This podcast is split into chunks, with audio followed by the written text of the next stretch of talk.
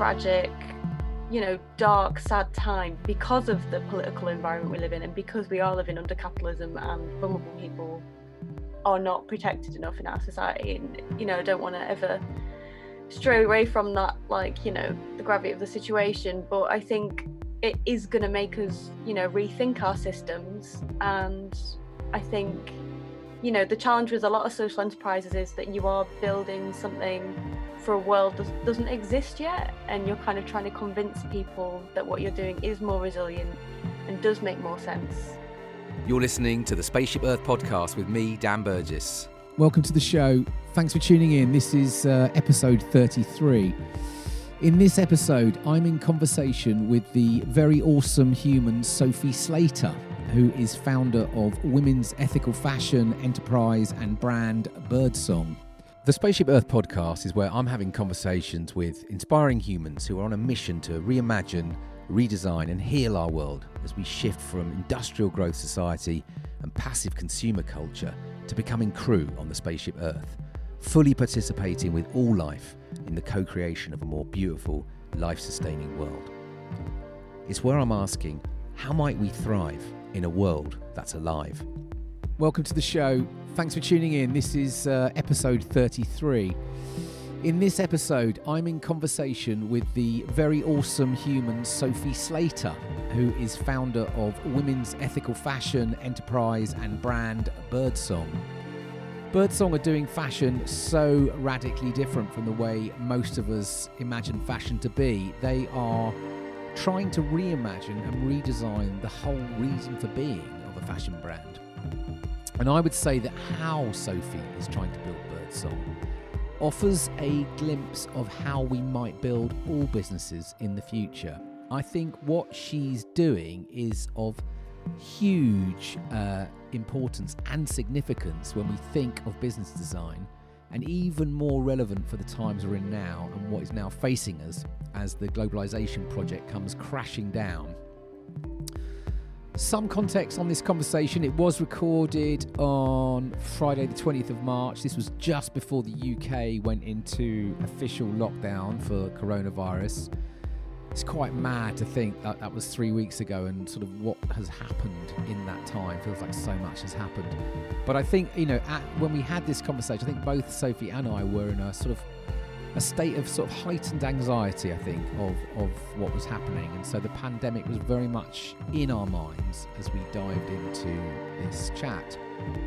This was a long open, very honest conversation around the challenges we're all kind of dealing with right now and from the perspective of Birdsong, the enormous complexity of trying to build a social business, a human scale business, a business that's rooted in social justice and ecological limits, the, the, the complexity of trying to build something like that within an economic system today that, in a way, demands scale, it demands efficiency, and it demands inequality and sort of environmental destruction, really, just to compete in the system. So, we really explore a lot of that tension, um, and there's so much um, wisdom and learning from the journey that Sophie has been on with Birdsong. So, I'm going to cut straight to it. This is episode 33 of the Spaceship Earth podcast with Sophie Slater from Birdsong. Enjoy. Sophie, welcome to the Spaceship Earth podcast. Thank you so much for having me. It's a pleasure. It's a pleasure. Um, we are we are where are we? We're in we're in the middle of um, a pandemic crisis. Um, I don't even know if it's the middle. I feel like no. like It's a, what is, it? Is it the start? Well, it's the beginning in this uh, country. It feels. Yeah, yeah, but um, yeah, it's interesting. Kind of, I don't know, like for geeky research types. I'm sure we've been reading about it for for weeks and months, kind of anticipating what's going to happen. So yeah, where so where are you right now? What's give give us some context. Got the first train back to Newcastle yesterday, and uh-huh. I'm at my parents' house in North Tyneside, where there appears to still be toilet roll in the supermarket. Amazing, amazing. And um, it's quite comforting because nothing ever happens here anyway. Right. So, um, is that was that original home for you? Is like like where you grew yeah, up? Yeah, that's well, that's where I grew up from the ages of five to eighteen. Okay. Um, and yeah, like it's really interesting actually. I was reading a New York Times article about boomers not taking the pandemic seriously. Right.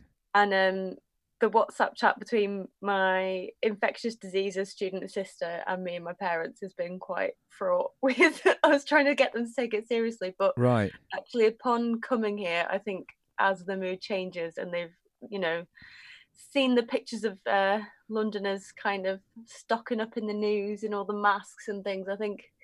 And and because my reports from the capital, they are taking it quite seriously now. Yeah. So we are all self isolating. Yeah. Um, it's it's mad, isn't it? Because I mean, I live out in Bath, and it's like, um, you hmm. know, we've been, you know, my, you know, my kids are now, you know, they were off from like Wednesday. They Yeah. pulled, pulled them out, and then, you know, we've been, we've been, um, yeah, we've, we've been in really since the, since the weekend, and Yeah. um, um, but you know, it's it's it's strange because, you know, there's this, yeah, we we've been my wife's been setting up like WhatsApp groups for all the elderly neighbours on the road, yeah. and and Oh, it's just and it's just you know it's sort of quite surreal, isn't it? Because Hmm. like you Mm. say, it's like it feels like London. It, there's you know clearly, I mean, I've been chatting to people in London who it feels like people in London. Everyone seems to know someone that's got the virus, or I don't know. yeah, yeah, yeah, A few of my friends have got it for Yeah. sure. Um, yeah, which I think is the thing that freaked my parents out the most because it feels like very far away from them at the minute. Mm. Um, but I was like, you know, I could be a carrier, but um, yeah, Yeah, we don't was- know, it do we? yeah, it was it was interesting actually trying because I live in um, a housing cooperative. It's like the biggest housing cooperative in Europe. Um, it's in that? South East London and it was custom built in the 70s. There's 120 tenants. Um, and as you can imagine, if if someone gets the virus there, it's it's going to spread really quickly. And there's also quite a lot of vulnerable um, people who live there who wouldn't otherwise be able to kind of afford private rent sector. Um, so I was really paranoid. I, w- I was kind of staying in since last last weekend, uh, trying to self isolate. But then, if you imagine you've got that many people living together, there's eight to a house. Some people were having parties. Some were coming and back and Wow. back and forth. It, it reminded me of playing The Sims when you've got all these beings and they're just doing their own thing and like Yeah. it's um yeah it was kind of adding to the stress a little bit but um What was your like? What are you? What are you sensing? What were you sort of sensing is going on with people, like in you know, particularly say in, in. London? What's your sort of take of where people are at? I think it's either complete denial, business as usual, Yeah. or complete panic, and there's not a lot in between, Right, which is like, and I think Yeah. they both feed off each other. So it's it's really interesting, isn't it? And obviously, your sense of the mood is skewed, like skewed, because you're only talking to people on WhatsApp or video chat. Or Yeah. I mean, one thing that's been really um, kind of hopeful, as you mentioned, is all the mutual aid that groups that have popped up and the court was actually really nice. I like got a phone call checking in. They're checking in for everyone who's immunocompromised. They've stockpiled a little bit, um, not from the supermarkets, but from like um, like Suma, Yeah. and uh, they are really looking out for people, which is great. But again, I think the younger people who live there perhaps are still kind of going out. Um, so that's my kind of little my microcosm. That's my little world. Yeah. Yeah. Yeah. So But the, yeah. so the the sort of speaking from the the sort of place of the most vulnerable because that's a that's sort of quite a big part of your your work right and and the Yeah, and birdsong and how that can you just tell us a bit I mean, actually, just uh, for example, just tell us a little bit about the story of Birdsong, just how it came about, because I think that'd be super interesting for folks to understand that journey. Well, one right? thing that's kind of been really getting me through this week as well is that I um, was part of an experiment. I always call it like an experimental alternative to a master's, but Yeah. I think it's less experimental now because it's Yeah. been going for six years. It was very much an experiment when I when I joined. I don't think Jack will mind me saying that. Yes. Um, and yeah, it was uh, a master's, alternative master's in social innovation, but there were no fees, and it was quite peer, not peer led, because we had incredible um, people such as yourself coming in as faculty. this is Um, 2014, right? 2014. This was. Was it yeah, 2014? or yeah, something? it was six years back now.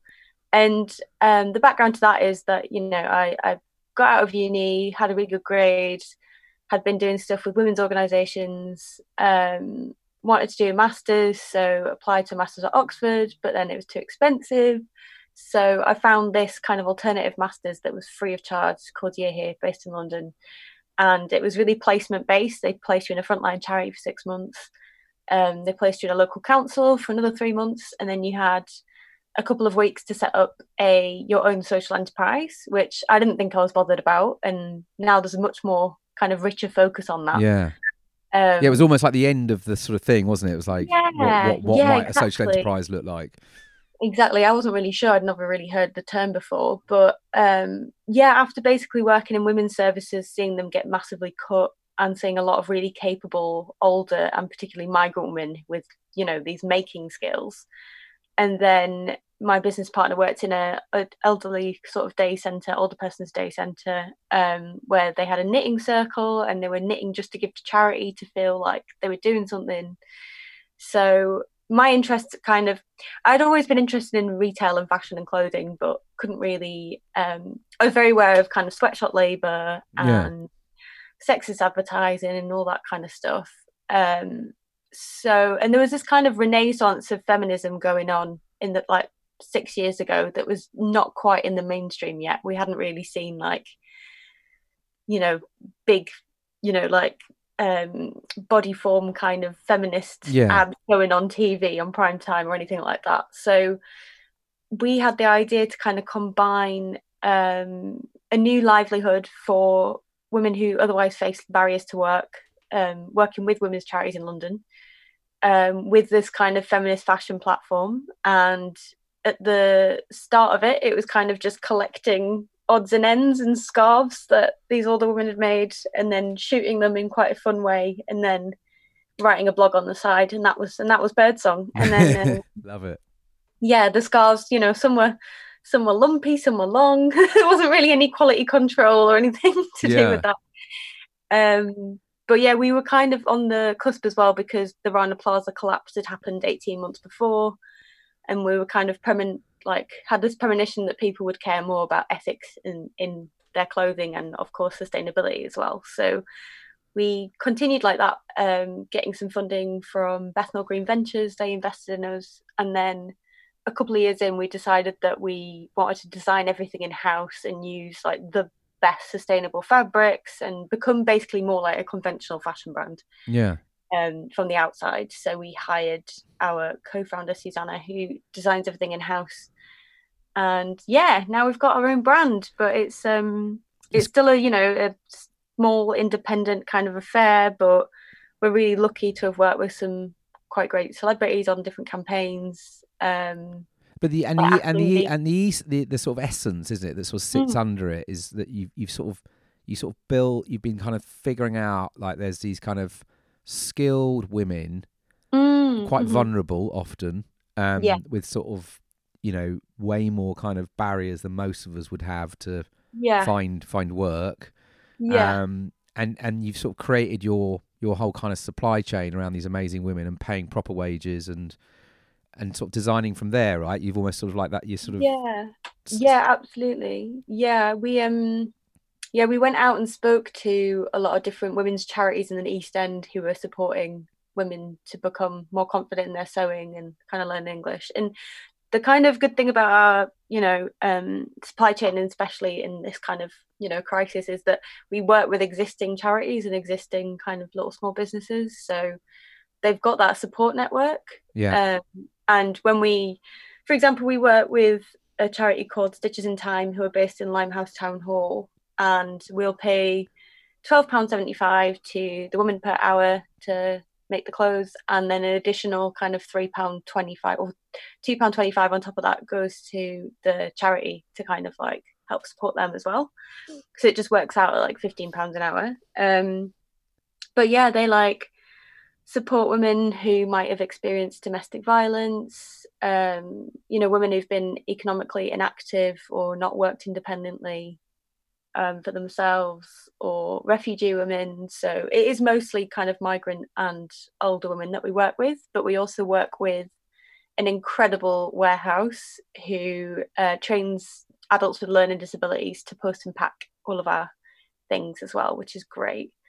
Um, but yeah, they've they've been sent home because a lot of them have existing underlying health conditions. Right Um, but the warehouse staff who are kind of um, in good health, who kind of work with the charity, they're continuing with like healthcare procedures and like in, hygiene procedures in place. Yeah. So they're going to be posting out orders out for the foreseeable future. But yeah, my heart is going out to the trainees because I know the kind of um, breaks to their routine can be quite distressing and yeah it's a, it's a funny time. In one in one way it's quite good that we've got all of our supply chain on our doorstep like our fabrics coming from lancashire. But on the other hand um, yeah we're working with people who potentially have a lot more to lose from this crisis. Mm. so it's yeah we're just checking in with them every day really. I mean the knitters are staying at home and knitting which yeah. is to be anticipated. Yeah. Um, they were like, "Thank Lord we have knitting," so that's good. But because um... I read, I um, because I was yeah, I was gonna,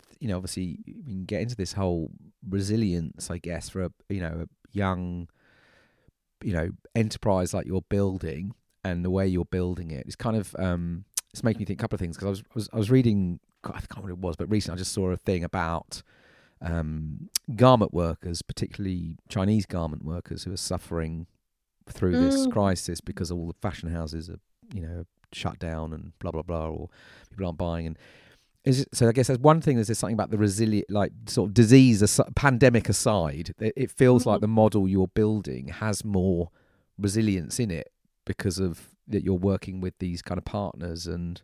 Mm, um, yeah. which, which was sort of interesting, but I guess also how does how does this particular moment in time, what's going on for you right now? Like, how is it?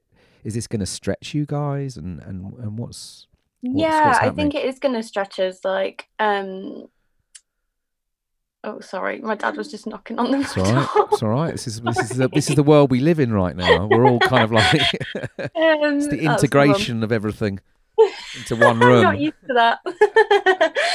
um, regressing back into teenagehood. Yes. Um, yeah. So I mean, don't, we, don't swear at them. Mom. Um, uh, yeah, so we we did you know a big launch last week. We did a new collection, and thankfully we kind of had made the decision to go made to order or pre-order because you know in our mind it's more sustainable to just make what people want. Yeah. Um, which is I can't decide. I think obviously now we're going to be behind on the orders, but it does mean that we're not wasting. We've not sat on loads of inventory that we've just bought. Right um, you know, we're not sat on 400 summer dresses that are going to be too thin to wear once we get out. So yes. I think that's quite a plus. And it's really interesting, isn't it? Because without, you know, obviously for me, this is, you know, a real tragic, you know, dark, sad time because of the political environment we live in and because we are living under capitalism and vulnerable people mm. are not protected enough in our society. And, you know, I don't want to ever stray away from that like you know the gravity of the situation. But i think it is going to make us you know rethink our systems. And i think you know the challenge with a lot of social enterprises is that you are building something for a world that doesn't exist yet. And yeah. you're kind of trying to convince people that what you're doing is more resilient and does make more sense. Um, so we'll see. We hope that you know we weather out this crisis and we've definitely seen a drop in sales but we're still selling. Um, we just set up an emergency fund because our embroiderer is stranded in egypt and can't afford a flight back because the flights have tripled. Oh wow. Um, and we've raised like a few hundred quid already so we can you know effectively put that in her account and get her out as quick as possible which feels good. Yeah. Um so it is yeah. you know that that's it that that is as, as i say absolutely i'm hold, holding all of that complexity with you right now like and this is this some of these conversations that have been going on this week that i've mm-hmm. been having with the various different groups but you know this oneness so this you know this what this moment is showing us about our systems you know and, mm-hmm. and uh this sort of whole you know this that's been sort of blown open like you know um you know this this kind of machine that has sort of come grinding to a stop, and yeah. and it's like someone said to me this morning. Actually, was like uh, he was like he was quite young, and he was like, I can't believe how quickly an economy can break, and yeah. uh, and so it's kind of then then it's almost like well, what? How quickly can a new one emerge? And mm-hmm. and and it's just because I, I was thinking this, you know, and there's all this there's all this desire to sort of keep rushing, and then there's also this sense of like, is this a time to, if you can, if you're able to, you've got the you know privilege to be able to you know maybe slow slightly, then is what what might come from a pause or a slowing down you know, in order to sort of kind of think what might come next. But the problem, at least how I see it, going back to the kind of most vulnerable, it's like if if we can't hold and support the most vulnerable through this through these times, you know, um, then what will happen? Because do, do you know what I mean? It's like yeah. we're talking about like someone's about this idea of quantitatively easing the people, the the households, the commons, you know, versus the sort of mm. the banks. Because unless we can hold, you know, you can't. I mean, you can't imagine what it must be like to be, you know, being a told to sort of stay inside, and you mm-hmm. bet you can't, you know, you can't put food on the table, or yeah, do, do you know what I mean? Yeah. So you've got this impossible situation. It sort of feels like without supporting though you know that just feels like that should be the priority now for sort of mm-hmm. government you know support the yeah. the, all, the folks on the ground to just enable them to lean into this problem all in this enormous challenge. Because if you can't like take that pressure of you know paying my rent and putting food on the table and looking after the kids how can we possibly self-isolate or do you know what i mean? Uh, exactly. And i think it was really interesting watching question time. I think they're going to have them every week now aren't they? Um, i don't know like remotely. Um yeah it was really interesting actually watching kind of matt hancock squirm a little bit is you know it's just so interesting to me that obviously we turned down a political agenda late last year, which offered safety nets right. to the vulnerable.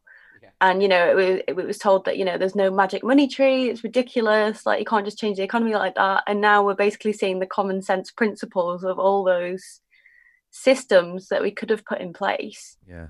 And I think I'm, I, I wonder if like you know the government will learn compassion um, from this moment and you know the forever optimist in me is is hoping that they might because you know this disease doesn't discriminate like mm, it's mm. it is mostly vulnerable people but it's also their voting demographic and it's also you know the people in kensington and chelsea who live in massive houses who are being affected by the virus so yeah i mean it is, it is mad i mean my my um my brother and his partner they live in italy they've been locked down for like nearly oh, four wow. weeks now and i've been yeah. chatting, chatting to them last night and yeah. chatting every night and they were saying that you know, she she and they're probably like three weeks ahead, you know, mm, in terms mm-hmm. of this thing.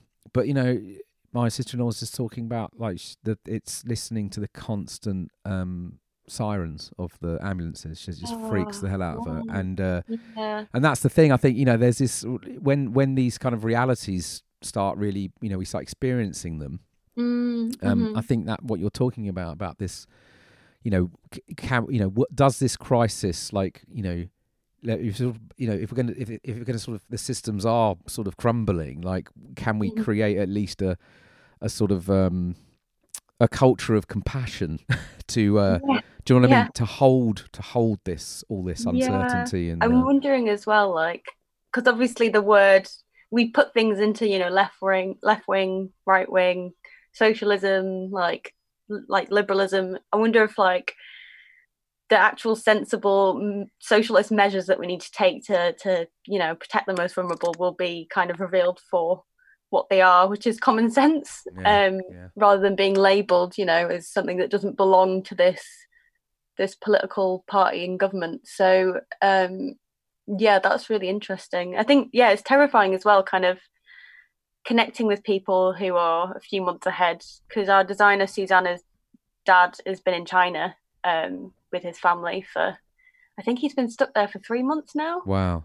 Um, and actually, you know, I think China are dealing with it really well now. They're kind of disinfecting the streets in Wuhan twice a twice a day. They're, you know. Well, this is so uh, interesting, isn't it? About that that yeah. um, culture of there's a sort of.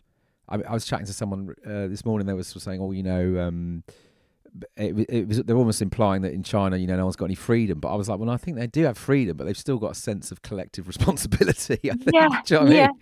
It's just like when there's a when there's a kind of a demand to do something for, for you know, to, that's going to help everyone, people tend to do it. But it just feels like here yeah. at the moment, it's sort of I don't know, it's a strange. Yeah, I guess it's like I know from chatting to Suze, there's a big thing about kind of like you know looking after your parents and feeling really responsible for their well-being and you know sending sending money and stuff. So i think um i mean i'd like to think people have that responsibility here as well but yeah no i think it's more this just kind of there's just a weird thing going on about like some sense of like uh, that this virus somehow you can avoid it just by avoiding it sort of thing without so it seems to be going like i can still go out go to the pub do this do that but you know we'll be fine. Yeah. that's the bit that worries me but anyway i'm probably just panicking too much yeah, I think um, there was all these like all the fake news as well is kind of fascinating and terrifying to me, and all the kind of if you just follow these like ten listicle points, you can stop getting the virus. And um, yeah, I've been sending that. Well, my friend who used to be a nurse sent me one, and I was like, oh great, if I just drink hot tea every fifteen minutes, I'll be fine.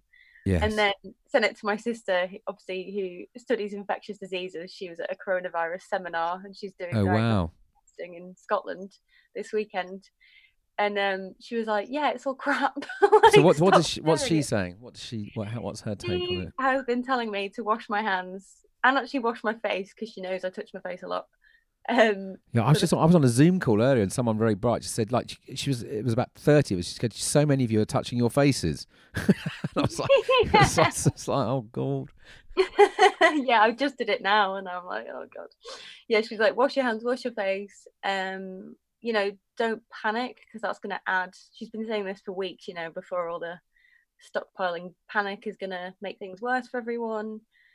Um, yeah, just kind of like follow. She's been really stringent on quarantining, which is great. I thought I was going to have to hide my dad's shoes after he got a cough because he's just like inventing his own quarantine rules about he's allowed to go to the small butchers, but he's not allowed to go to Morrison's. And I'm like, no, like yes. you're not allowed to go anywhere. That's the thing. I, I, wonder if that's a British thing. Do you know what I mean? We sort of like invent our own kind of like rules around this stuff.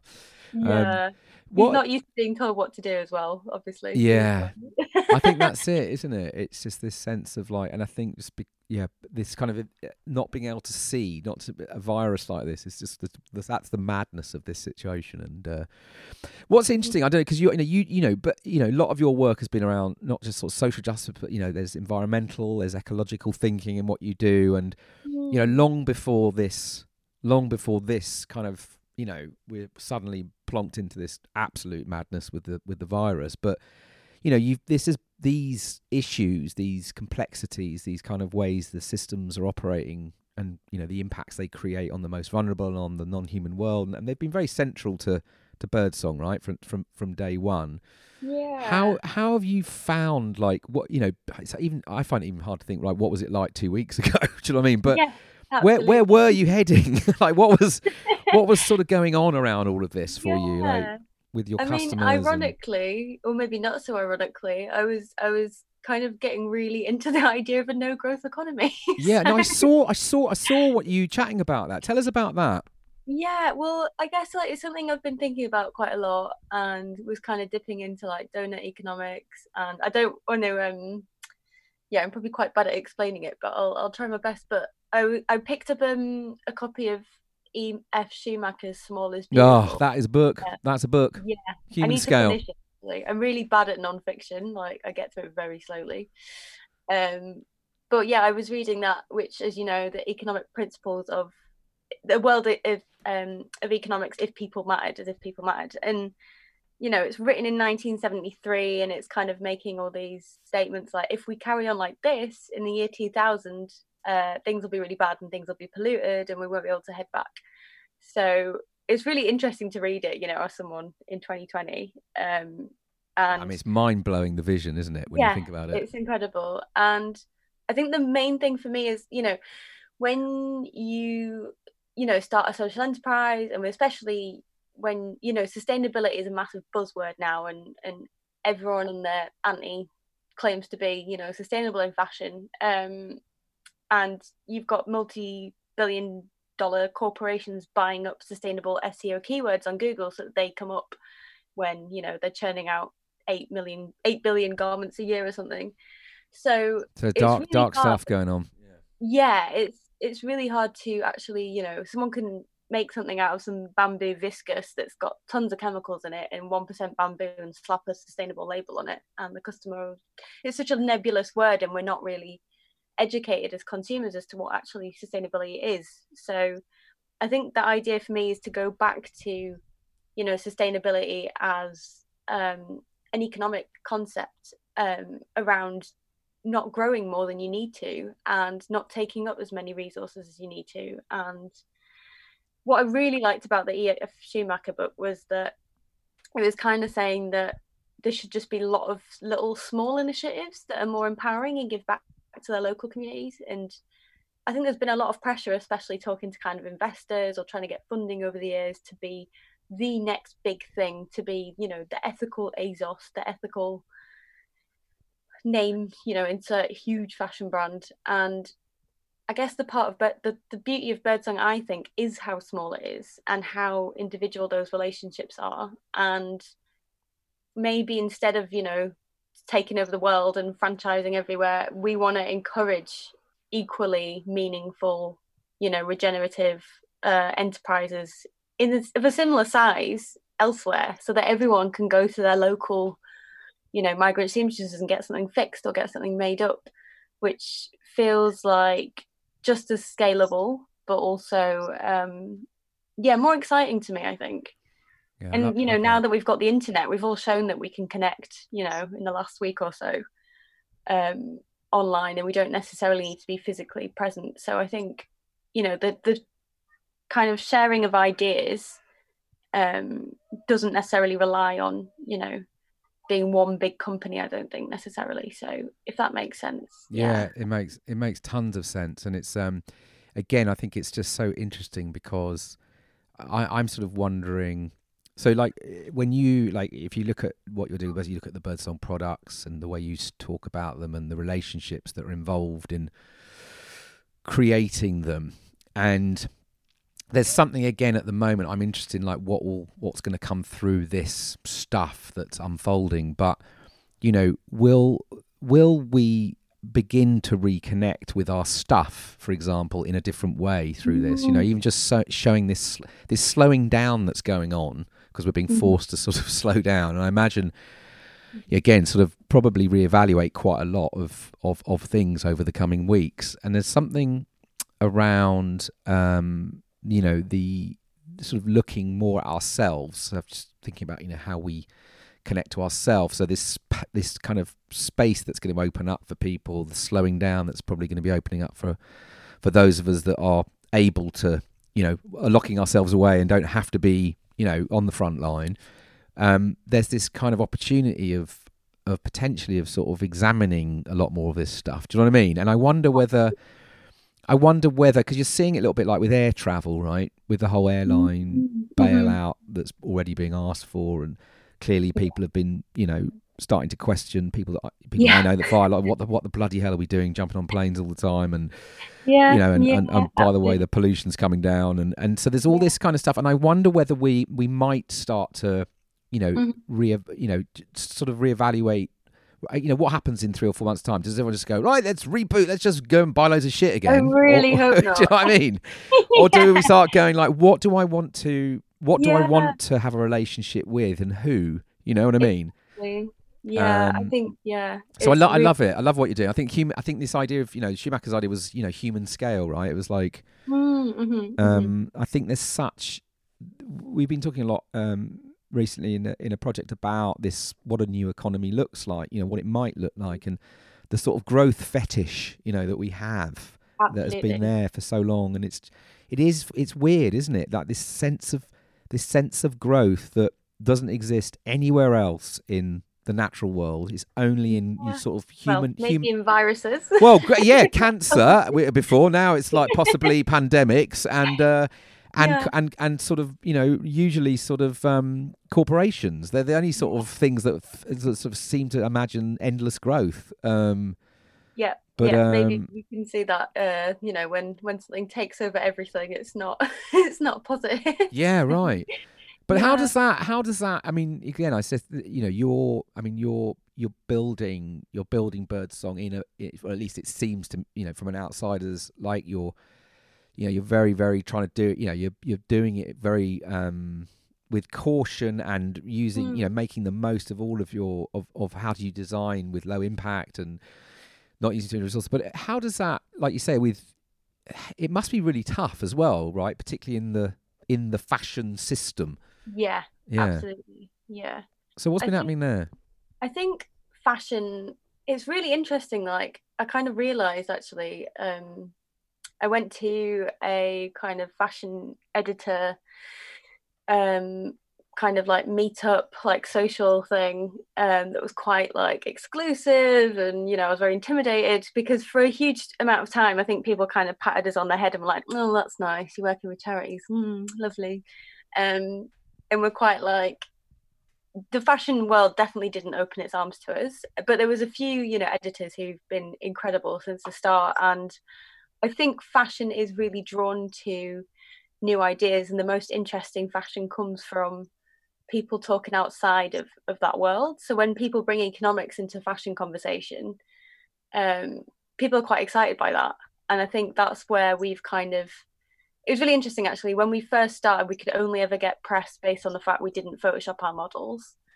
Um, so we barely, you know, we could send off press releases about how we paid living wage and how we were sustainable, and, and no one would get back to us. But now sustainability is the hot new thing, mm. so that was a lot easier. But then now I feel like we're always kind of um because fashion likes difference and fashion likes novelty, and that actually a lot of I, you know, going back to this meetup I went to, I realised that most of the fashion editors that I'd been, you know, looking up to for for months and years um, are also massive anti-capitalists. Ironically, oh, really, really, that's, I think, I think they see the like ridiculousness of it all, um, and they've got kind of more of a distance from it. And I think actually what excites them more is kind of small batch and artisan and luxury. Yeah.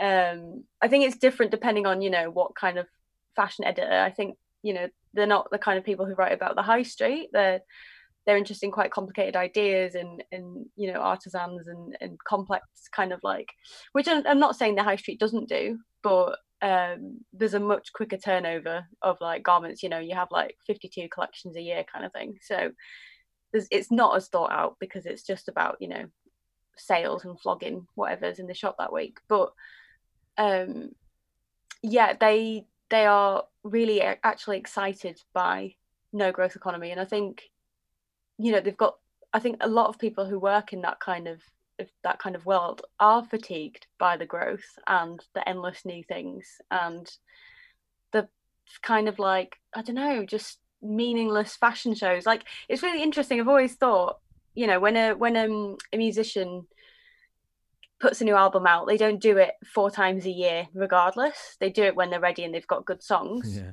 But with you know fashion shows they're made to put out four seasons a year no matter how uninspired and unnecessary those items are. Um yeah so it's interesting. We don't make novelists sign a contract where they you know have to release four books a year or you know i just think that the thing that people like about fashion isn't necessarily married to the state that we've got in um so yeah, people have been really receptive actually to us talking about the no growth economy and I think if you look at the people who are most exciting in fashion now, they are they are talking about sustainability. So, who are the um, most exciting people you would say for you anyway? I really like Mother of Pearl. I think they do really interesting things. Um, they didn't start off sustainably, but Amy Powney became creative director, and they've you know really really interrogated their supply chain. Um, my friend Aja is incredible. And when you were saying, you know, about is it going to be business as usual, she's doing so her Instagram's Aja Barber, and she talks about kind of intersectionality um, and you know politics within fashion. And she was saying, you know, take notice of the shops that are still open during the pandemic on Oxford Street selling non-essential items because they're putting their frontline like um, shop assistant staff at risk just for profit and mm. you know it, we, who's thinking about buying like the summer wardrobe right now you know like um from a high street store i know i'm saying that as someone who sells clothes but i feel like what we sell is kind of like hope a little bit and i mean support and then you get a dress from it as a as a result which is really yeah. nice but no, but these are, but these are great these are great questions that's the thing right like, i think but that's the thing they're uncomfortable yeah. questions aren't they and they're sort of, yeah exactly and it's really tricky because i was like yeah who wants to buy a dress and i'm like oh god that's my job like i'm selling dresses but you know i'm also selling livelihoods and um yeah, hopefully think. Well, that's the thing. Who's who's thinking about buying a dress that's going to be out of fashion by the time we get out? Because fast fashion moves so quickly. But yeah, then we we don't know how fast fashion's going to move in this as well. So maybe everyone will have to make timeless styles because if we're on lockdown indefinitely for the next on and off eighteen months, yeah, you know, how will that impact trends? Yeah, um, it's um, it's it's so interesting. I've just uh, so just had a conversation um we've been talking a lot and exploring a lot over the last few months of of yeah new forms of growth and how do you talk about it and like you know cycles of growth you know and uh, sort of like you know regenerative growth and like all these kind of things you know that sort of uh, um and uh, but we we talk a lot about it's funny like the whole fashion season thing there but if you again if you strip it back to the the non-human world you know you know there is there's only growth at certain times of the year. I mean, you've got these seasons, but most of them aren't aren't about growth. You know, so you know, and actually, winter. We just we just talking on a because these guys um,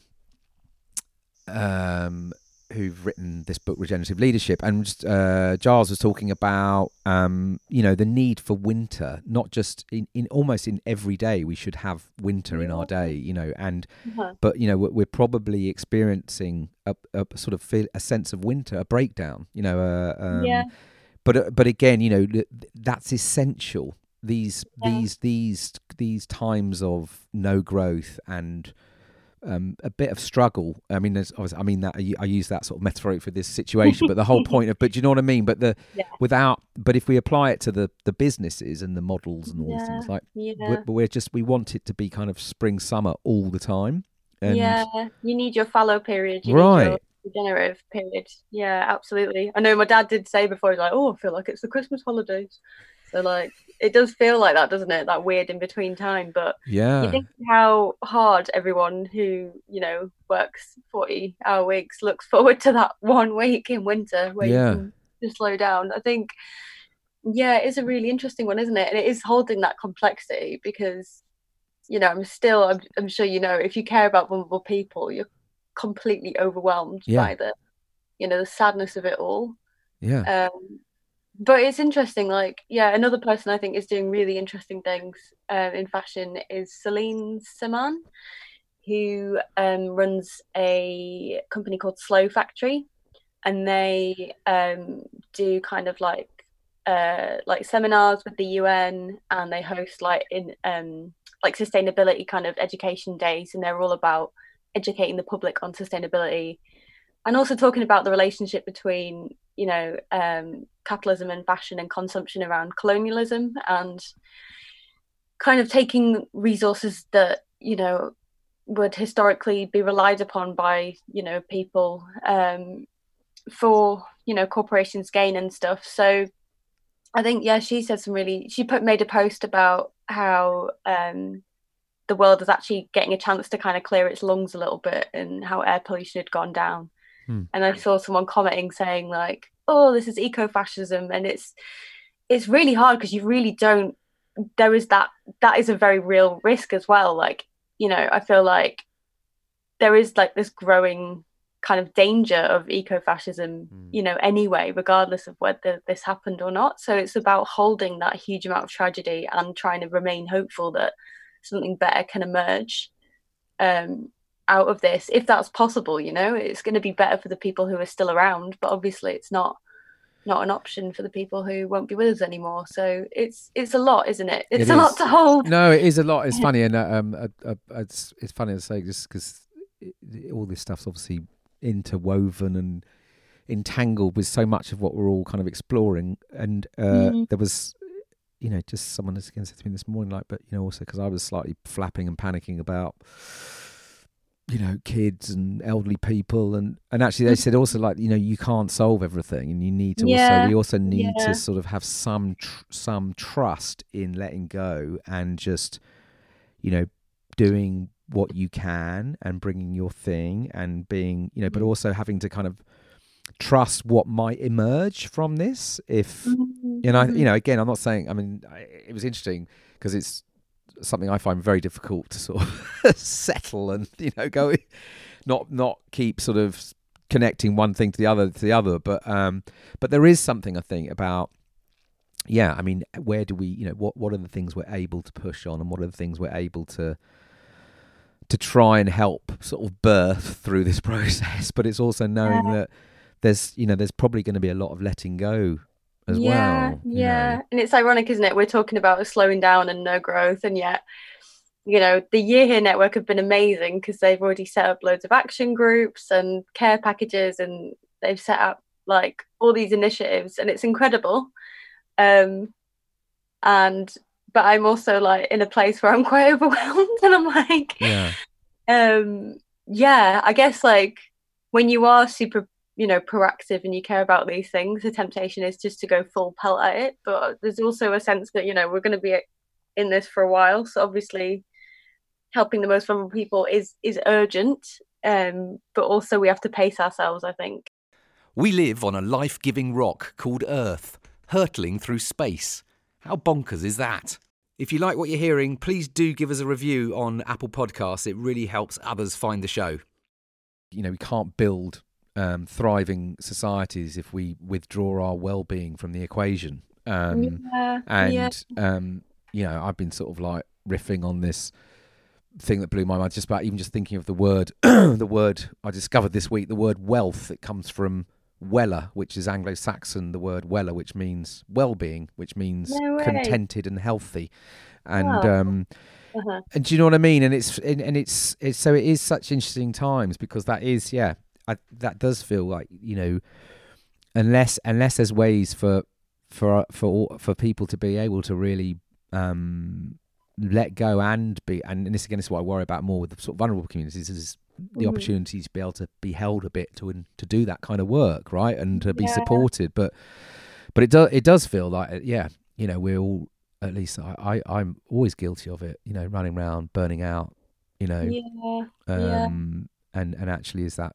is that a useful thing to be doing? Yeah, it's, it's interesting, isn't it? It's um, I'm in not a unique position, but quite a strange position at the minute as well, where I'm sort of I'm grieving because I lost my best friend, one of my best friends, a few weeks ago, okay. and that combined with the pandemic has been an absolute head fuck. Sorry by my language, but yeah, yeah, no. you know, um, on the one hand, I felt quite a lot of pressure to be, you know, productive and and on it but you know um, as a side effect obviously of being at home all the time you're kind of i feel like i'm processing my grief more and not using work as a distraction nor as like a um, coping mechanism as much.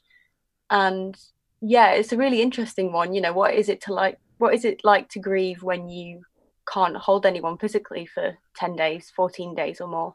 Right. what is it like to grieve when you're separated and isolated from everyone who's grieving with you and you know it's it's really interesting. I think it is i am having to be so patient with myself um and you know remember that um it's you know complicated multi-layered things that this is setting off for me as i'm sure it is for everyone. Um but yeah that i don't necessarily feel like i have been i've been quite productive this week because i feel like you know making sure our makers have got a little bit of, of safety net cushion money is yeah. has been a big driver but at the same time i'm not going to be able to pace myself through this unless i am really kind to myself and really slow down and listen to what i need um, yeah and that was a big part of kind of the choice to come back to newcastle which i did feel quite guilty about because not everyone has got you know that option to to escape to the provinces but yeah. um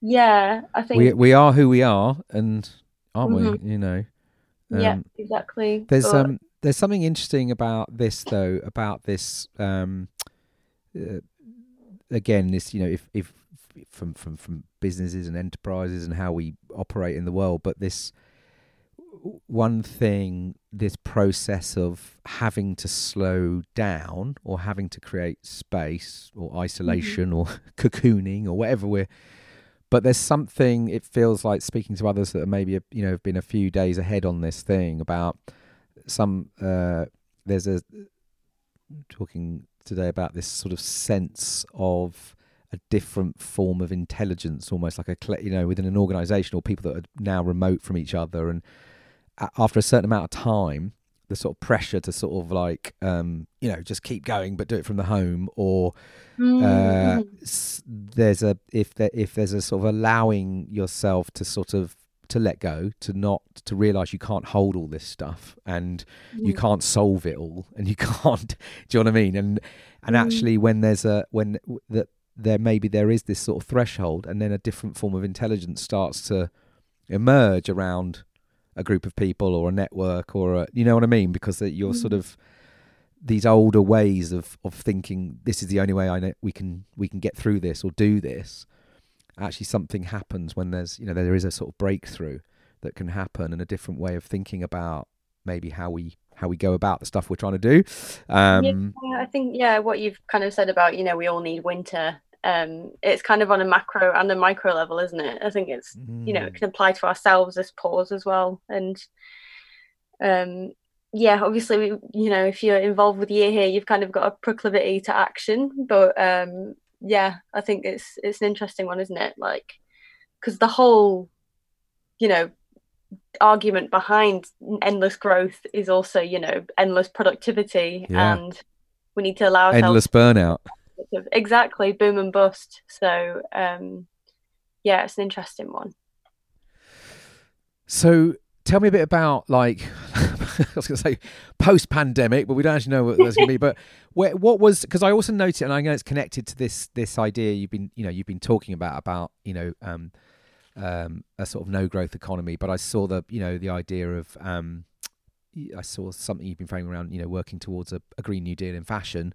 Um, just tell me a bit about like at least the the intentions uh, of of of Birdsong now and and what's been going on before all before you know let's let's park the pandemic for a little bit but just in terms of this is great. It's the first time i've been able to park the pandemic. Yeah I know I know it sounds a bit weird doesn't it? But you know what I mean? I, I mean I mean you know you've obviously you know you've you've been you're building this Mhm. thing. It's been a really sort of quite a it's a very living journey for you so you, I'm just Yeah. curious as to where where your Yeah. your the intentions are, Yeah, or were. It's so interesting um, yeah, I did an amazing. I was at an International Women's Day panel a few. When was it? Well, March the eighth. I can't even remember how long ago that was now.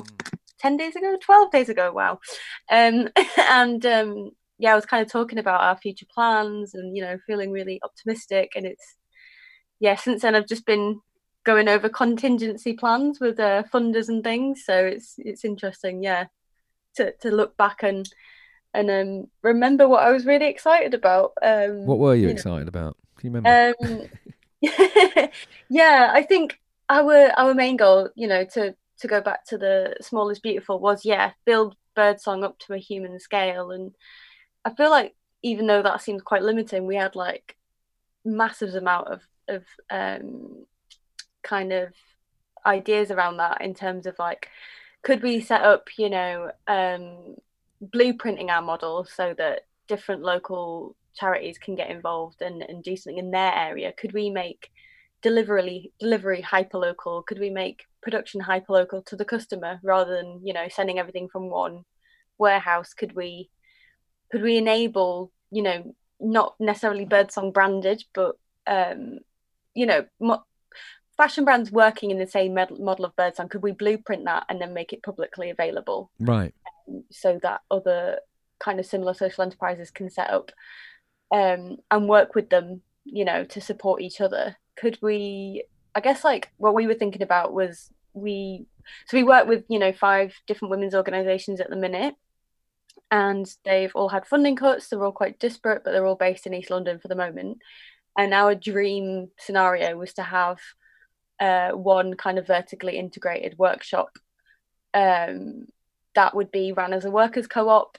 And my dream was always you know we, we've always dreamed about what would garment working look like if it was as dignified as our kind of you know the jobs that people who've been to uni and had everything given to them you know they they get to go work in a WeWork where there's coffee on tap and yoga classes and childcare potentially and yeah well i still i still think there's you know not enough nearly enough childcare that i think Yeah. you know if we're going to have a revolution in the economy we need we need free childcare um but you know how how can we offer those things to our garment workers and and create this um yeah really safe uh amazing space, um, which is a model for how all kind of like businesses I feel like should should be treating their workers. So it's fascinating to think like it's making me think as you're talking though, like you know, in this time is like the sort of maybe unintentional prototyping that might be going on around all of this. You know, like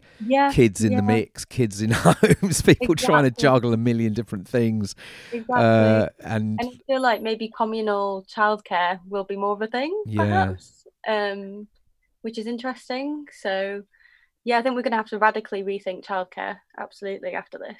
But yeah, Yeah, I saw. Um, I think it might have been on your Twitter feed actually, but I saw some someone talking about. To your point, like you know, what what can we just like? Why aren't we giving all NHS workers like hotels, food, uh, taxis, whatever they need? Just give it to them, you know. And um, yeah, yeah, Um, exactly.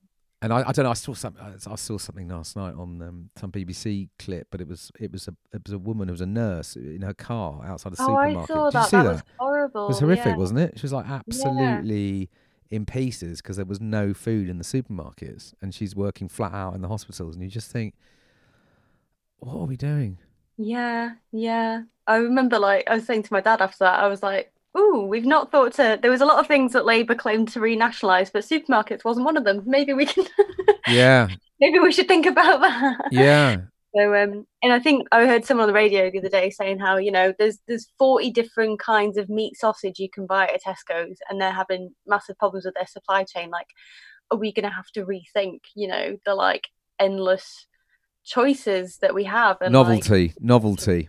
Yeah, exactly, exactly. Are we going to have to go back to basics? Are we going to have to think about our supply chains in a completely different way to make them more resilient? Which, you know, by um I think by making them more resilient, we'll make them more eco-friendly and we'll make them hopefully. We'll have to see. We'll have to see if it makes them, you know.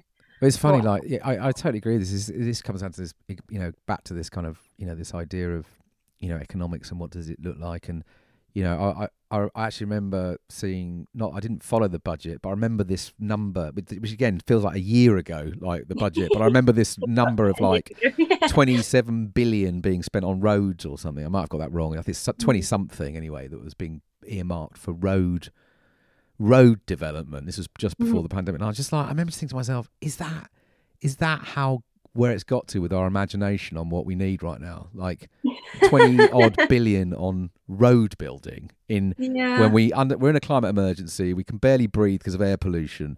We're hosting Yeah. the COP 26 and we're going to build 20 million 20 billion on roads. And it's like Yeah. can we do do something more useful? Like you could reinvent the entire local food system with that, employ hundreds of thousands of people, build a whole local regenerative agriculture system across the Yeah. country. You know, sort people's mental health out because they'll actually have things to do.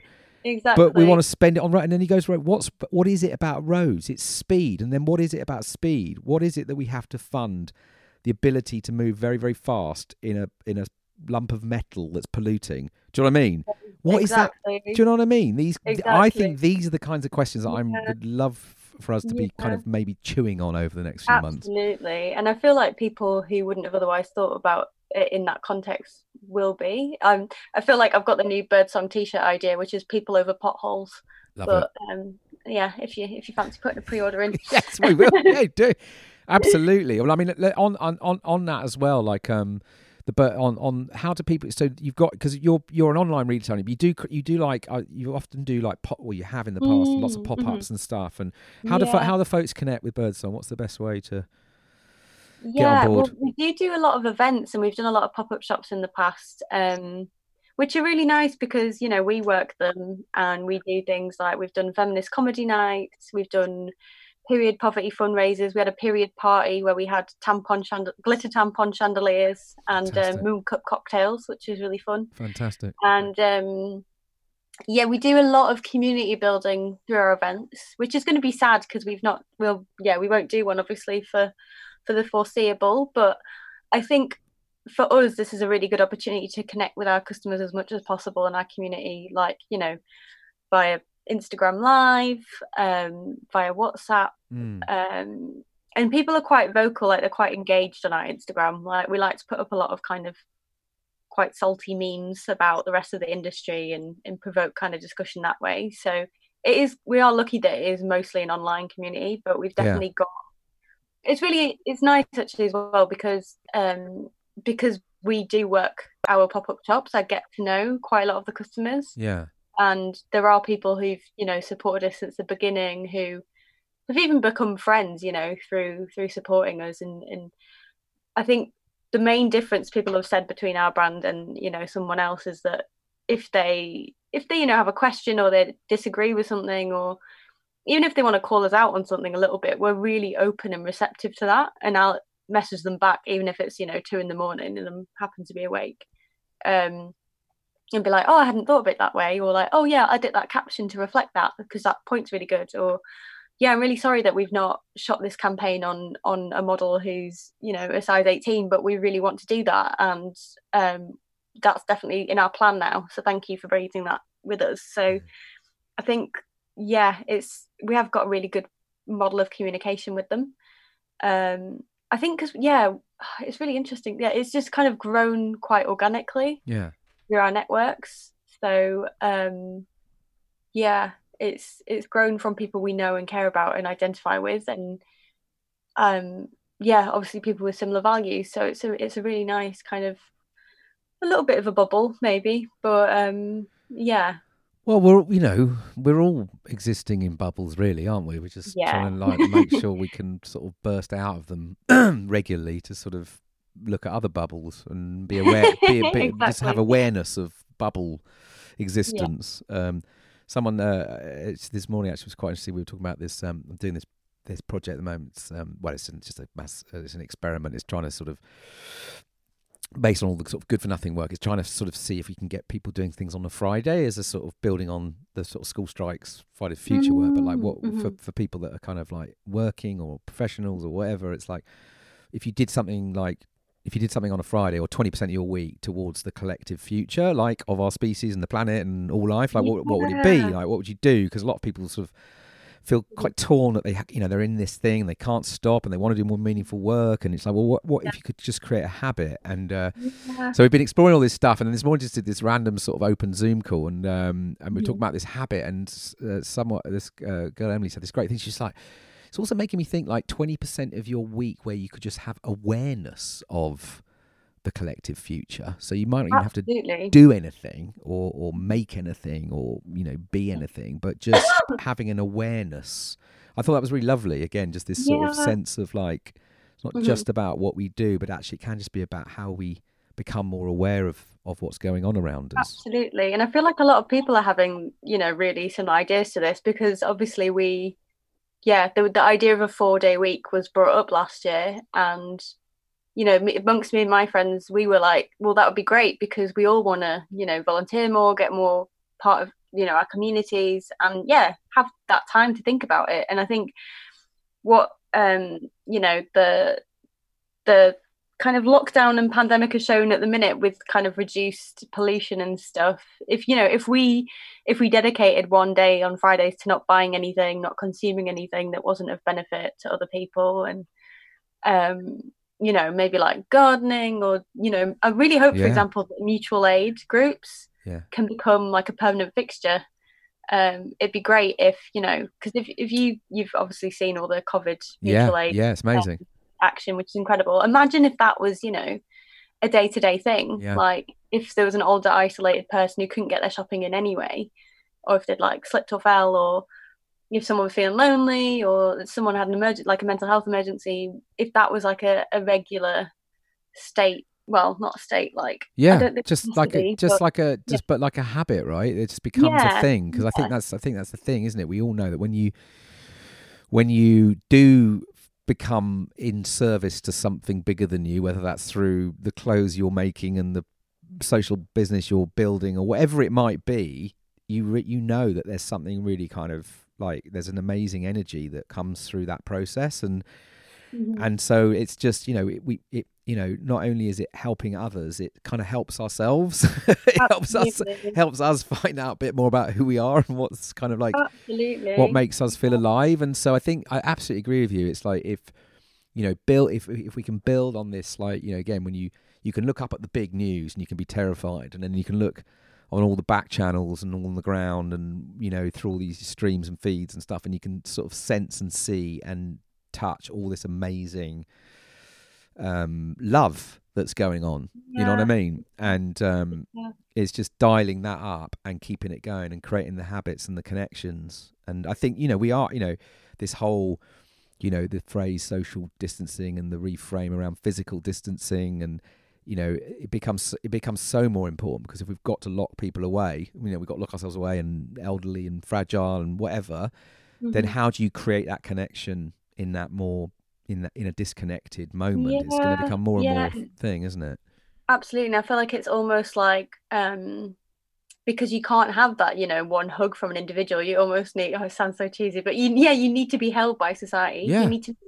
multiple people looking out for you and that there's a system. That's what it is, I guess, isn't it?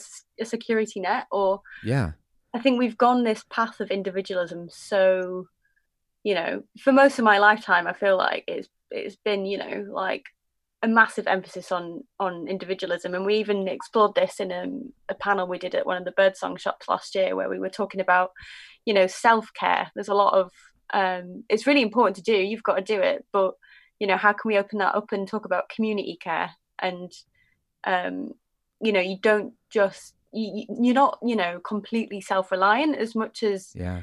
you know modern technology would allow us that to to realize that we can be um what this is teaching us is that we aren't completely self-reliant. We like rely on a huge network of other people in society whether it's like uber drivers or um mutual aid groups or just you know the news to update us. Um and how can we yeah think about community care as you know a psychic and um like you know very material Mm. uh, safety net? Because I think for our mental health as well, it's really important to know that there are people out there who who are doing good things and can help us if we need to.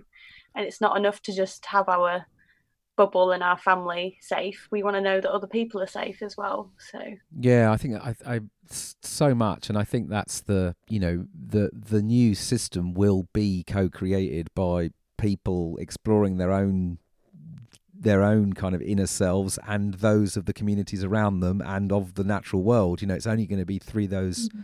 Those relationships. I think that this new a new way of being will emerge. Do you know what I mean? It's going to be very Absolutely.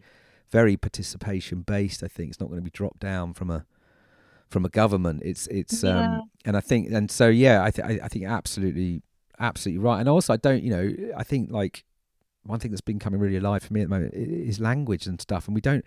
It doesn't you know we shouldn't feel it's cheesy to talk about love and connection with community. You know what I mean? Because we need to name Yeah. it. We need to make it Yeah. real. It's not yeah, It's- it's, it's- so it's- interesting. it's it's yeah. it's it's it's um this this this shit real is real it matters it's it's it's totally genuine and we we i think um it's legitimate right and we need i think that's the thing and i think the more that that can come through then you know i think it really helps because when we do still see it as you know or if it, we sense that it's can i say these? Can we use this language? And i think you know it, it's um that is the thing that's going to bring us through is going to be love about for others for ourselves for the for the non-human world. Do you know what i mean? It's that's the that's the energy. That's the sort of quality that's going to um yeah, i think absolutely. yeah. I'm doing a little bit of writing just because it helps me clear my head a little bit. And I keep reading it back and being like, oh God, this is quite pretentious and grandiose. And then I'm like, well, we're in quite pretentious and grandiose times, aren't we? We're in like a global pandemic. well Like, exactly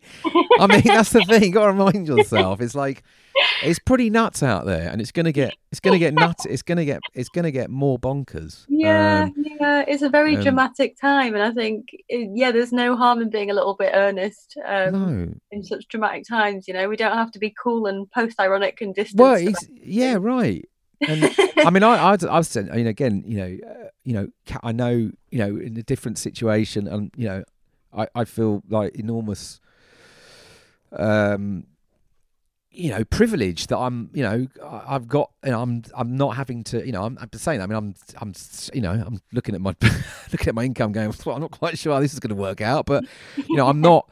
You know, I'm I'm in a situation at least at the moment where you know I'm okay, and I'm you know I've got my mm. family with me, and but you know even just you know be, you know this this week you know like we've been chatting been chatting to you know both my parents live in different parts of the world, and my brother, oh, and Oh, but we've all been like chatting more. The kids have been chatting more to the more everyone's calling in on each other, and you think, I don't know, you know, it's like, what's that all about? I mean, it's amazing, but it's interesting, isn't it? It's like it's there's a, but people want to do it. It's not like we're going, oh god, you know, got to call my dad, or uh, Yeah. there, you know, it's like there's a genuine sort of sense of, um, yeah, um, you know, they're they're they're they're the people you have, you know, and uh, that you're Mhm. part of, and I don't know, you know, so so Yeah, I, I. I, I do think like in amongst all of this, um, you know, a massive uh, love revolution isn't wouldn't be a bad thing. Um, no, not to at happen. all.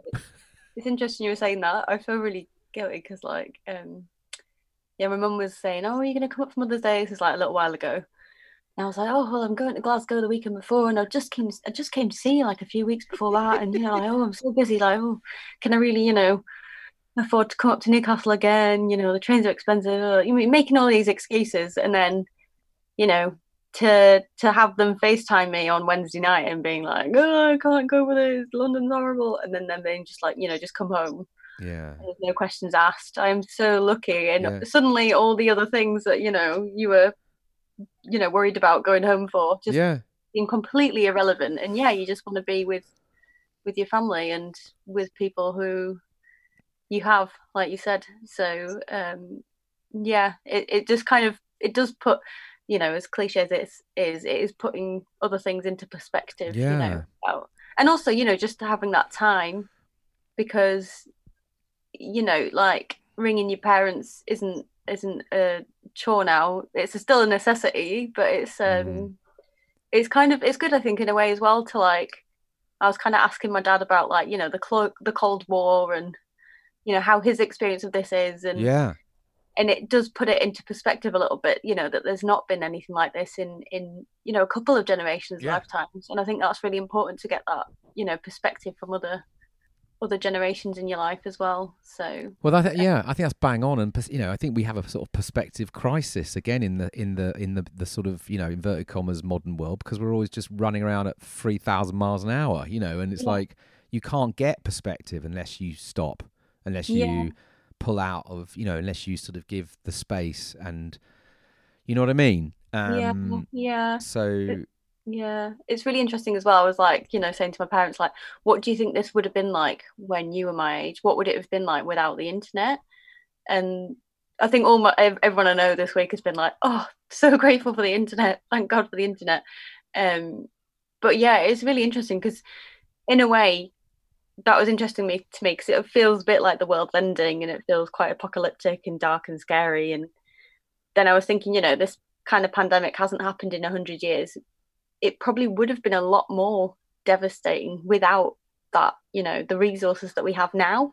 mm, And if it had to happen any time in the past hundred years, this is probably, you know, the most equipped we are in terms of technology and healthcare um, to face this kind of thing. So, yeah, obviously it's not it's not perfect, and No. you know, But that's Yeah. almost why we, I think we need some utopian uh, visioning and stories now Yeah. because you know let's Yeah. just like we've had enough dark shit. It's like I what do you know what I mean? Can we just accept that actually it's okay? It's okay. Let's get some. Let's get some. Let's just bring the love on now. We've got all the the tools necessary to move out of this stuff. So let's just um, reinvent something that's just a bit more beautiful for everyone. Absolutely. And I think, you know, as much as it's been a really hard few years politically, I think people, well, I don't, again, I don't want to classify like left and right, but I think people who were inclined to change and thinking about changing systems lacked that kind of, um, kind of sense of utopia and it was all quite reactionary for a while. And I think, um, yeah, something that's come out of maybe like the climate movement a bit more and, and you know other voices being championed because of social media that wouldn't have necessarily been listened to before and more diversity of thought is that we are kind of thinking about utopias again which Yeah. feel Ima- using our imaginations again.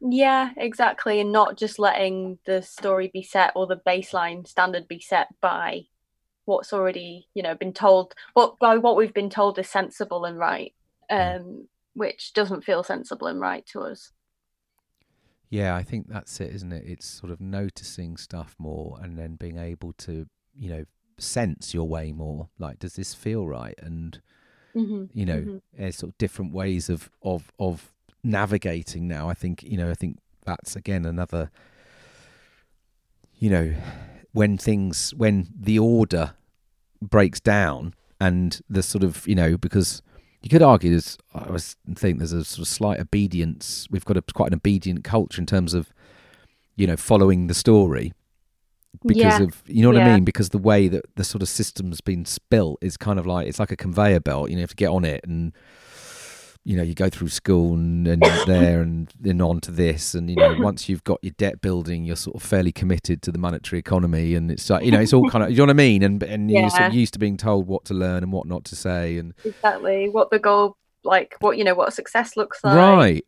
Yeah. but but I think this now there's a there is a sort of ability to kind of go deeper into our own intuition you know and what what let's sense more about what what we're feeling these mm-hmm. ideas are telling us, you know, and um, being able to, yeah, listen in, and do you know what I mean? Take on information in different ways. And I think you're absolutely yeah. right about this diversity of, of voices that's been coming through, like, you know, through the, I think for lots of movements, the climate ecological movement, I think the last year's been fascinating watching, mm-hmm. you know, mm-hmm. indigenous voices and the, you yeah. know, the stories of sort of colonialism and you know all these dots that are being joined yeah, by yeah. by young much younger generations and so mm-hmm. yeah so there there there, uh, there is there is something now i think about this yeah this sort of courage this imagination bit and um, can we sit with the with the complexity and uncertainty and not rush in to try and just solve it all in the way that we might have always solved it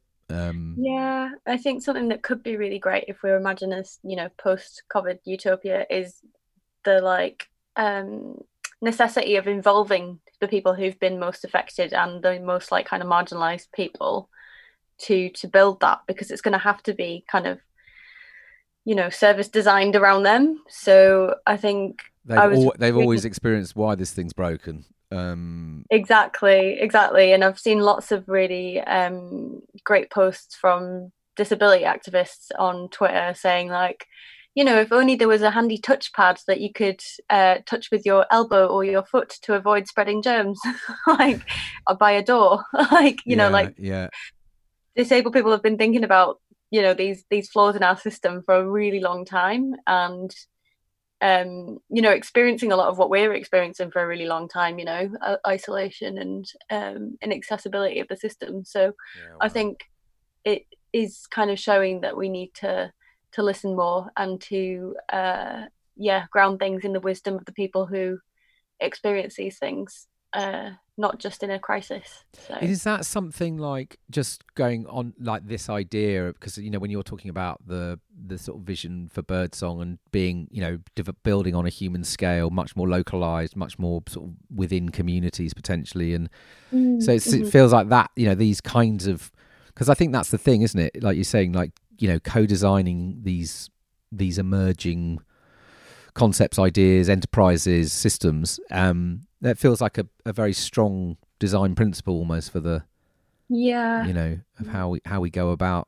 reimagining and making this stuff work is how do you bring that diversity in to that process yeah yeah it's really interesting and i think that's why when we first started you know we had like um well i don't even think we we described ourselves as this but we were kind of slapped on the label you know feminist fashion brand and you know i'm definitely was you know i'm i still am like a feminist but i think we have to be quite intersectional and go beyond that. And that's why kind of i like working with a, a variety of different charities. And i think the more um kind of charities and different types of people that we support the more rich our learning is around you know what we need to to build like a functional economy for everyone looks like. Um so you know a lot of our trainees in the warehouse that we we pack and post things to have uh, learning disabilities. So we we we're kind of service designing quite a lot around like how do we make the packing and fulfillment system as easy and less stressful for them as possible? And you know how do we how do we design um like workloads for women who've got childcare? Um and that's kind of a decision why we went into pre-order as well because um that kind of helps rather than having like really tight deadlines and like loads of work in a three month period. And then you know if you do it with seasons you're just like completing an order and then there's no work and then an order and then there's no work. Yeah. whereas with pre-order you can constantly get those little drips and drabs of work in. Um so a lot of it it's interesting. Like i feel like we work the kind of challenge of that is that you're not putting an order in at a factory. So you are thinking about these kind of design challenges if you were like of working with people. Um and we probably put the same depth of thought into those kind of challenges as we do you know how deep should we make the pockets on our dresses because women are sick of having to not have pockets on the dresses do you know what Yeah. i mean? So it's like um it all feels like it's coming from the same place. Yeah, amazing, and I, and it and it feels like I said, like you know that that's the thing, you know, for the from the sort of from the school of kind of um, business as usual efficiency, you know, metrics, blah blah blah. Yeah. It's like, well, Yeah. ah, that's just a mess, you know, that's not an efficient system, you know. But actually, from a from a world that's based on kind of um, human dignity, ecological principles, you know, inter Mhm. interrelationships, it's like that's exactly how you. That's where we need to be designing from, right? These sort of yeah yeah it's really interesting yeah about efficiency like i remember when i was putting our impact report together i was i read that um amazon employees have to pack 160 items in an hour. And um i think our trainees probably do that in about two weeks. So Yeah, like that sounds, that sounds but, you know, terrifying. that- that's not why we're working together you know? I feel like packaging and like wrapping things up in tissue and putting a really lovely sticker on them and getting a livelihood from it is like a really therapeutic meditative activity and it's sociable and they can have a cup, cup of tea. I know what i would rather i would rather be there than in amazon warehouse like i think most people would so why why is efficiency the like i don't know why is that the priority there obviously it's just to make money but yeah it's Well, again, it's it's, it's, it's other really yeah, and it's that thing, isn't it? You know, like we, we you know, we at the moment that model, you know, is has a, had a hole blown in it, right? Because the whole thing's coming to a stop. Although I'm sure people are ordering all kinds of crazy shit right now, but yeah there's but there is something again, exactly like it's like the resilience of that system is, there isn't the there isn't right because unless Yeah. unless it's absolutely flying. Um, Mhm. uh, it's got the accelerator pressed down on it. It doesn't doesn't work properly. Um, Whereas your whereas, whereas the systems that you're designing and, and working with do, you know, you know, you're trying to build resilience into it by yeah. by building it around like a living system. yeah i really yeah like that's a really nice way of putting it. I kind of wish i could i might just send this podcast to a few um investors when they say we're not ambitious enough.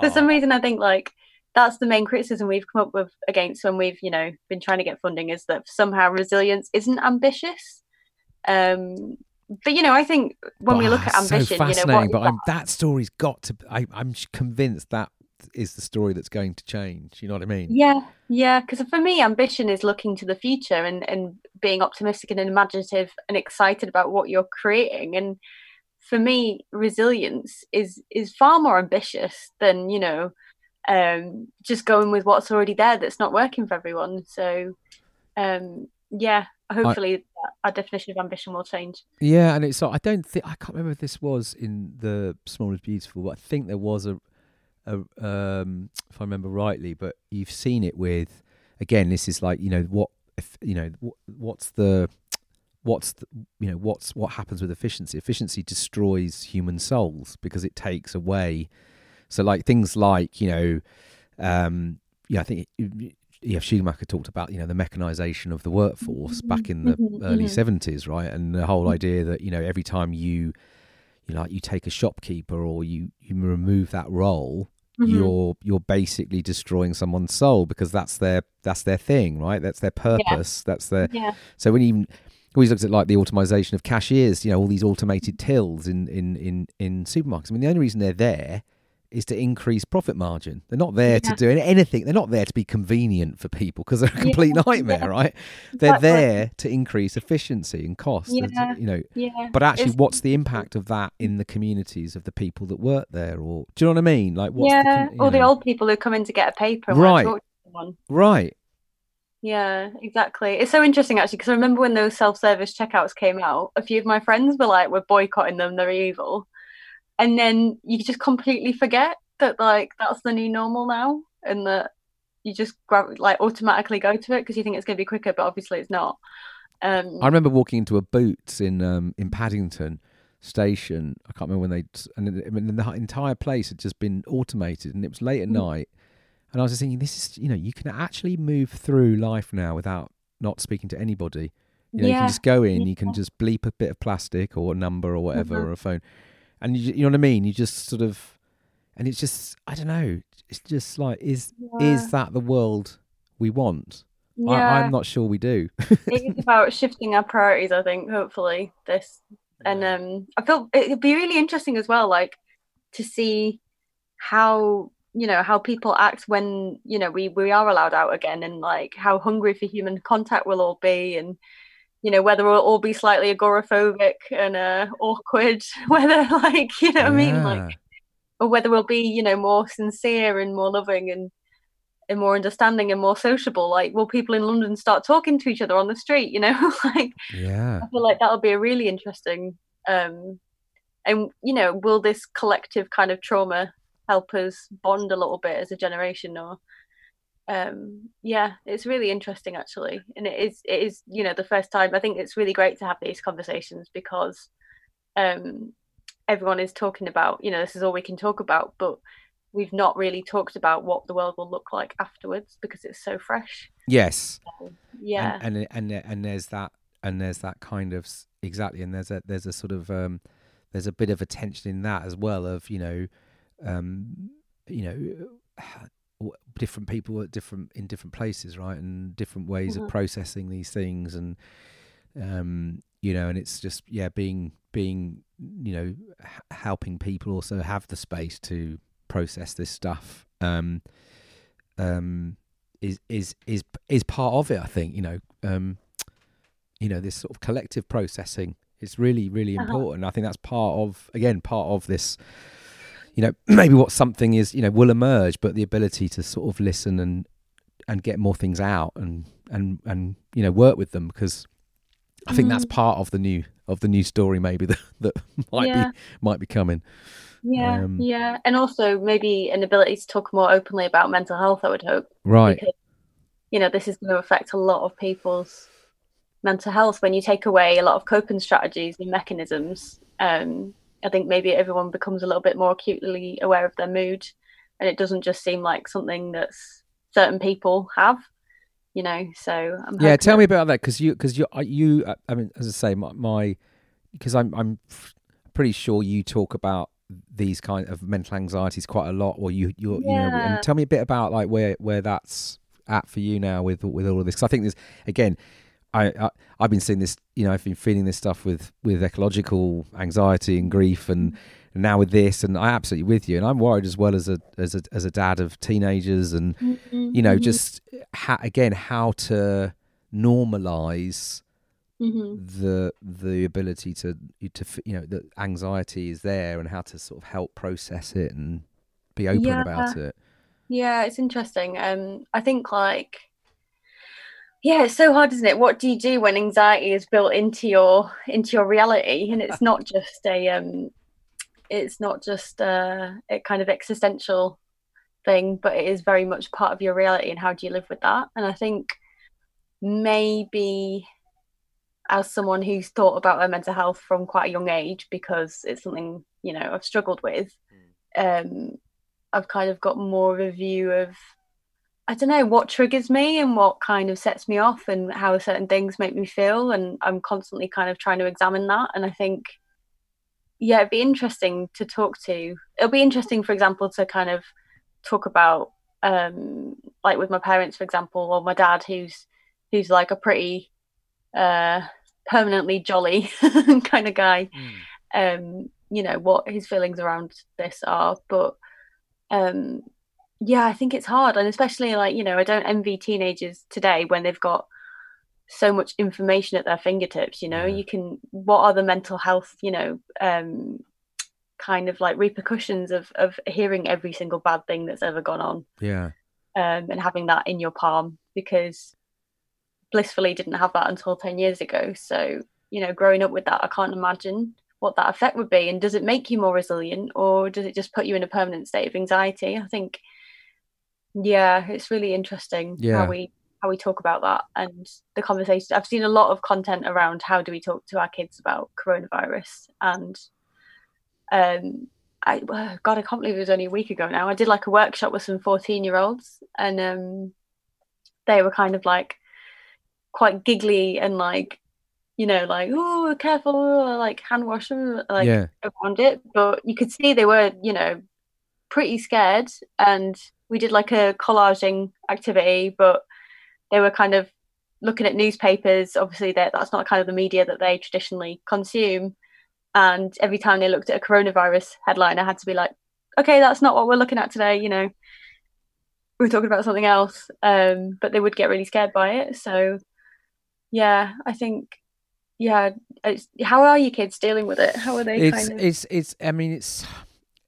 It, you know, it's it's it's kind of hard to tell. Uh, I think that mm. you know we're just trying to be, you know, they've been last couple of days now been at home, and we've we've just gone like for a couple of days, just go free form, and then this weekend we're sort of co-designing a whole schedule of like what does next week look like with a bit more intentional structure around it. But um, yeah. But you know, but but trying, you know, hopefully, you know, making sure their days have have got um you know good things for them to be exploring yeah. but um yeah. but but just in terms of the the thing yeah i think it's i think it's really tough like the older one is like you know you, you know he's you know his life is snapchat you know and it's like mm-hmm. mates and memes and so it's just sort of constant coronavirus memes do you know what i mean and yeah. Um, um, whereas my sort of girls are sort of more you know a little bit more um yeah i think probably a sort of slightly um yeah, I mean, just just this sort of understand it, but I think uh, you know, it's definitely it's definitely um, uncomfortable and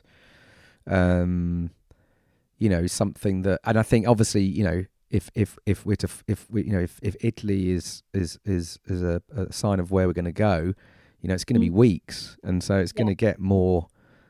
You know, it's that's the thing. I guess there's a there's a sense in the early days of you know not being in school and all this kind of stuff and then but then not seeing your friends for weeks physically and yeah, yeah. so i'm sure you know i'm i'm, I'm totally anticipating um we and we're trying to sort of really you know we're just trying to check in you know every time we sit down for food how you're feeling and just keep checking in you know and um mm-hmm. and um and see how it all goes but i'm sure it's going to be yeah i'm sure there's going to be lots of um and, I, and it was making me think about. I saw, you know, my wife was showing me, you know, some uh, kid uh, was on something that he was basically saying, you know, he's he's at home, his mum's at work, he lives with his mum, and he's got nothing at home, and there's no internet, and you know, he's just really wants to be, uh-huh. you know, really like, you know, freaking out already because what never really wants to be at home, and you know, and so. Um, yeah, I'm sure that's parents at work as well, and you're wondering about if they're going to catch right, it. Right, right. Okay, and so I think it's going to be yeah. I think it's I think yeah. I think we're really going to be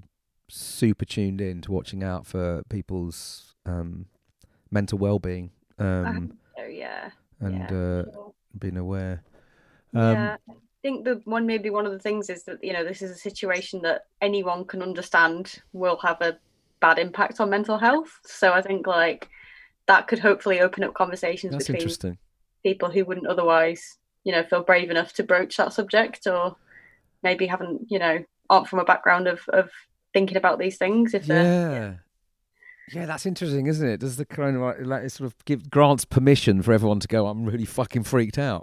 like I'm, fe- I'm, feeling really anxious. Um, yeah, I mean, yeah. I did. I, we did a call. I I did this kind of uh, experimental Zoom call this morning for this, uh, with, mm-hmm. and uh, you know, we just did a three. I did a, did a three word check in with 30 people, and pretty much everyone had, and these are you know a bunch of people that are working with, you know, is sort of have at least one foot in the kind of the, the world of change. Do you know what I mean? And mm-hmm. pretty much everyone's three words had at least some element of fear, anxiety, scared. Yeah. Um, you know yeah. what I mean? Um, uh, same with the year here. We did like a um, call with 33 um, social enterprises with year here. Right.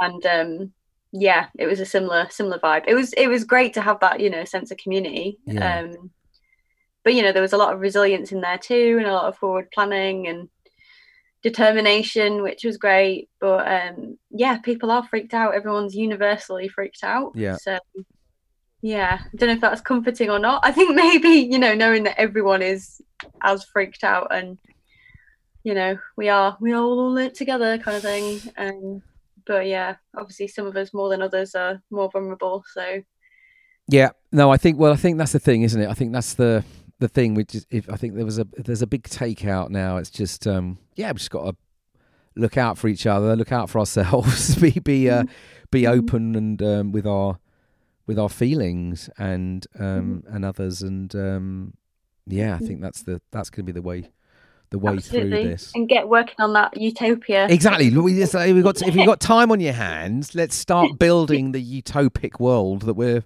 we're looking for. We've had enough of Black Mirror. Exactly. We don't need we don't need kind of technology freakouts now. What we need is know is about like you know human awakening. Do you know what I mean to new possibilities and Exactly, exactly. um, and and pace yourself, but let that be the kind of like, yeah, light at the end of the tunnel. yeah. No, but listen, Sophie, it's amazing talking to you. Thank you, and Thanks for, so much for having me. This oh, has been really great. Like really, um, really good way of processing actually. so it's been really helpful and therapeutic for me as well. Oh, that's great. But you know what you what you're doing with Birdsong, it's amazing and love it. And I think so I'll link to all the, the, the projects in the show notes. And um, yeah, I think yeah, I think it's inspiring. And I think you know the system that you're trying to co-design and co-create with your with the you know with all of those who are in relationship with what you're doing. It's like you know you've got the courage to try and build that, but just if keep with it because I think you know. It's it's a definite glimpse, I think, of, of how things are going to need to go you know um so yeah look after yourself and um we'll be and your family. we'll be in touch All right. Thanks so much. all right sophie take care Bye. Bye.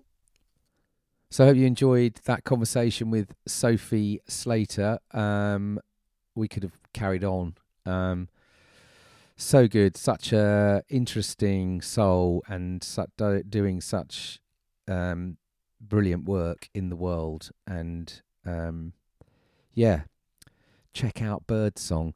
Um i was just going to finish uh in the spirit of of of today. Um i just actually was looking at uh sophie's instagram feed and i found this this recent post and it was a quote. I think it's um it's from uh, rebecca solnit and um a book hope in the dark. Inside the word emergency is emerge. From an emergency, new things come forth. The old certainties are crumbling fast, but danger and possibility are sisters. Stay safe out there, folks. Look after yourselves, those around you, and the beautiful more than human world that's calling for our attention.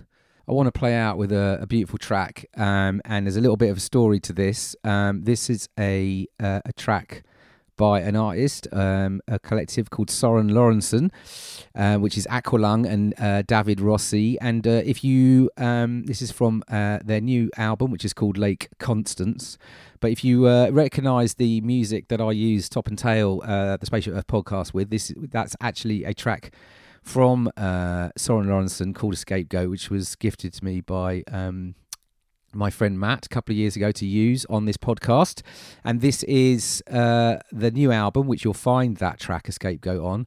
Um, and it's awesome. And it came out uh, this week, I think, the album. Um, so, yeah, Lake Constance by Søren Lorensen, um, Aqualung, and David Rossi. And this track is called Time Machine.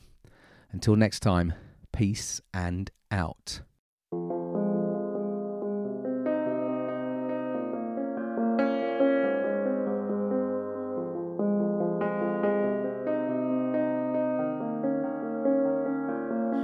He says, bury me with legs crossed, head back, laughing like the fool I was, just like the fool I was, singing and i and You can bury me with eyes open, chest open, falling with my heart through, with love in. You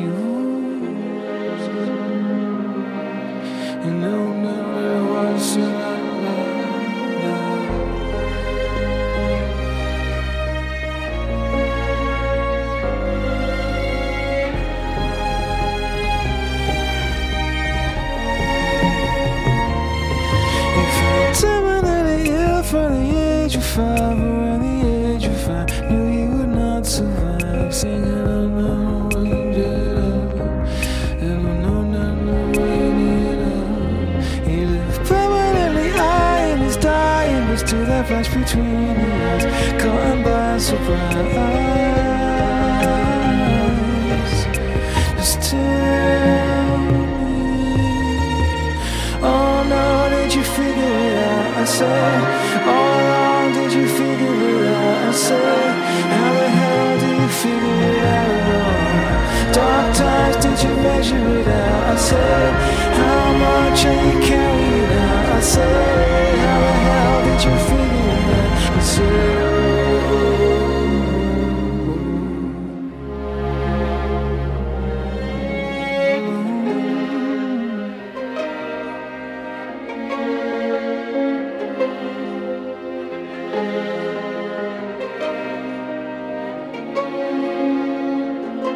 He says, Don't regret the things that you did. Say it is the things you didn't